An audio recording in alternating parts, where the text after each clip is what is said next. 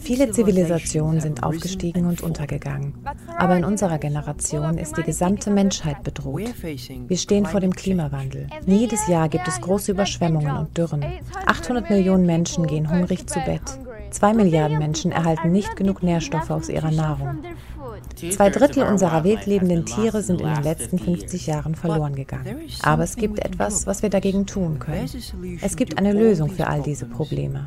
Und die liegt genau hier unter unseren Füßen. Ein gesunder Boden kann eine Lösung für den Klimawandel, Überschwemmungen, Dürren, Nahrungsmittelknappheit, den Verlust von Wildtieren und viel mehr sein. Doch zunächst, was macht unseren Boden gesund? Es sind nicht nur Regenwürmer, Ameisen und Dachse, die im Boden leben. In einem gesunden Boden wimmelt es von mikroskopischem Leben. Ein Teelöffel Erde enthält mehr Mikroorganismen, als es Menschen auf diesem Planeten gibt. Tausende von Arten von Nematoden, Pilzen, Bakterien und vielen mehr. Jedes einzelne spielt eine wichtige Rolle im Ökosystem unseres Bodens. Einige von ihnen bauen organisches Material ab, wie totes Laub und tierische Abfälle. Das liefert Nahrung für Pflanzen und andere Lebewesen. Andere bauen Mineralien und Sandpartikel ab. Das versorgt die Pflanzen mit den Nährstoffen, die sie brauchen und damit auch den Nährstoffen, die wir brauchen. Diese kleinen Bodenlebewesen sind für das Leben auf unserem Planeten unerlässlich.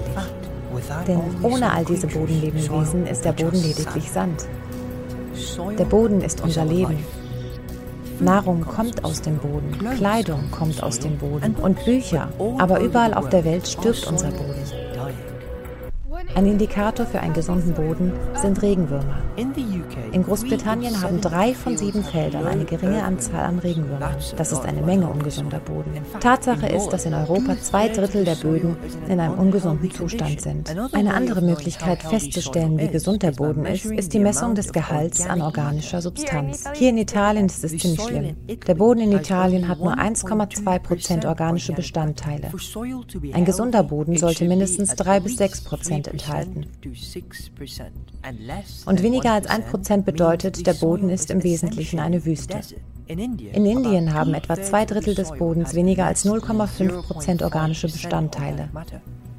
Ein weiterer Indikator für die Gesundheit des Bodens ist die Tiefe des Oberbodens. Der Oberboden ist der oberste Teil des Bodens, in dem sich das meiste Leben befindet. Hier in den USA haben wir 50 Prozent unseres Oberbodens verloren. Ein weiterer Indikator für die Gesundheit des Bodens ist die Wüstenbildung. Das heißt, wenn Boden zur Wüste geworden ist. In Afrika sind 45 Prozent des Landes zur Wüste geworden. Und die UNO schätzt, dass wir bis 2030 zwei Drittel der Anbauflächen für Nutzpflanzen verlieren werden. Man muss kein Genie sein, um zu erkennen, dass wenn unser Boden ungesund ist, auch die Qualität unserer Lebensmittel sinkt. Wenn ich zum Beispiel so viele Nährstoffe bekommen möchte, wie dieser Salatteller vor 100 Jahren gehabt hätte, müsste ich jetzt das alles essen. So viel kann ich nicht essen. Und dabei geht es nicht nur um die Qualität der Lebensmittel, es geht um die Quantität der Lebensmittel. Ungesunde Böden bedeuten weniger Nahrung für alle und weniger zuverlässige Ernten. Es geht um den Klimawandel.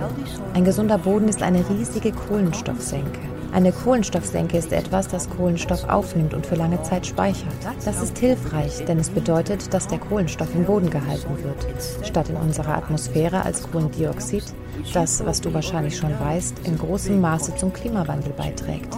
Unser Boden speichert tatsächlich dreimal mehr Kohlenstoff, als in der Atmosphäre vorhanden ist. Aber ungesunde Böden verlieren Kohlenstoff. Sie tragen zum Klimawandel bei, statt eine Lösung zu sein und ungesunde Böden speichern kein Wasser. Wenn es also regnet, versickert das Wasser nicht im Boden und wir haben Überschwemmungen. Und wenn die Überschwemmung einmal vorbei ist, gibt es Dürren. Es geht um unsere Zukunft. Bis zum Jahr 2050, so sagen UN-Organisationen, könnten 90 Prozent der Böden der Erde degradiert sein. Außer wir handeln jetzt, denn wir können das Blatt noch wenden. Es ist möglich, unseren Boden wieder gesund zu machen, wenn wir uns um ihn kümmern. Wir können unsere Landwirtschaft so betreiben, dass unser Boden gesünder wird, indem mehr organisches Material in den Boden gebracht wird und Bedingungen geschaffen werden, unter denen das Bodenleben florieren kann, können wir den Boden zu einer Lösung werden lassen. Unser Boden in der Lage ist, Wasser zu speichern, sodass wir keine Überschwemmungen und Dürren bekommen. Unser Boden hilft, die Emissionen des Klimawandels zu verringern, anstatt eine Ursache dafür zu sein unser Boden das Fortbestehen unserer Tierwelt unterstützt. Wir müssen dafür sorgen, dass das geschieht. Das heißt, wir müssen sicherstellen, dass jeder das weiß, weil wir keine Regierungsbeamten, Politiker oder Landwirte sind. Aber wir haben eine Stimme. Wenn jeder weiß, wie wichtig der Boden ist, Wenn jeder weiß, dass wir ihn nicht weiter wie Dreck behandeln können, wenn jeder weiß, dass wir uns um den Boden kümmern müssen, dann wird sich etwas ändern. Das ist unsere Zukunft und der Boden ist unsere Lösung. Lasst uns Kunst über den Boden machen. Schreibe ein Gedicht über den Boden. Wir können auch Briefe an unsere gewählten Politiker schreiben. Wir können unsere Stimme und Kreativität nutzen, um den Boden ganz oben auf die Tagesordnung der Welt zu setzen. Lasst es uns wahrmachen.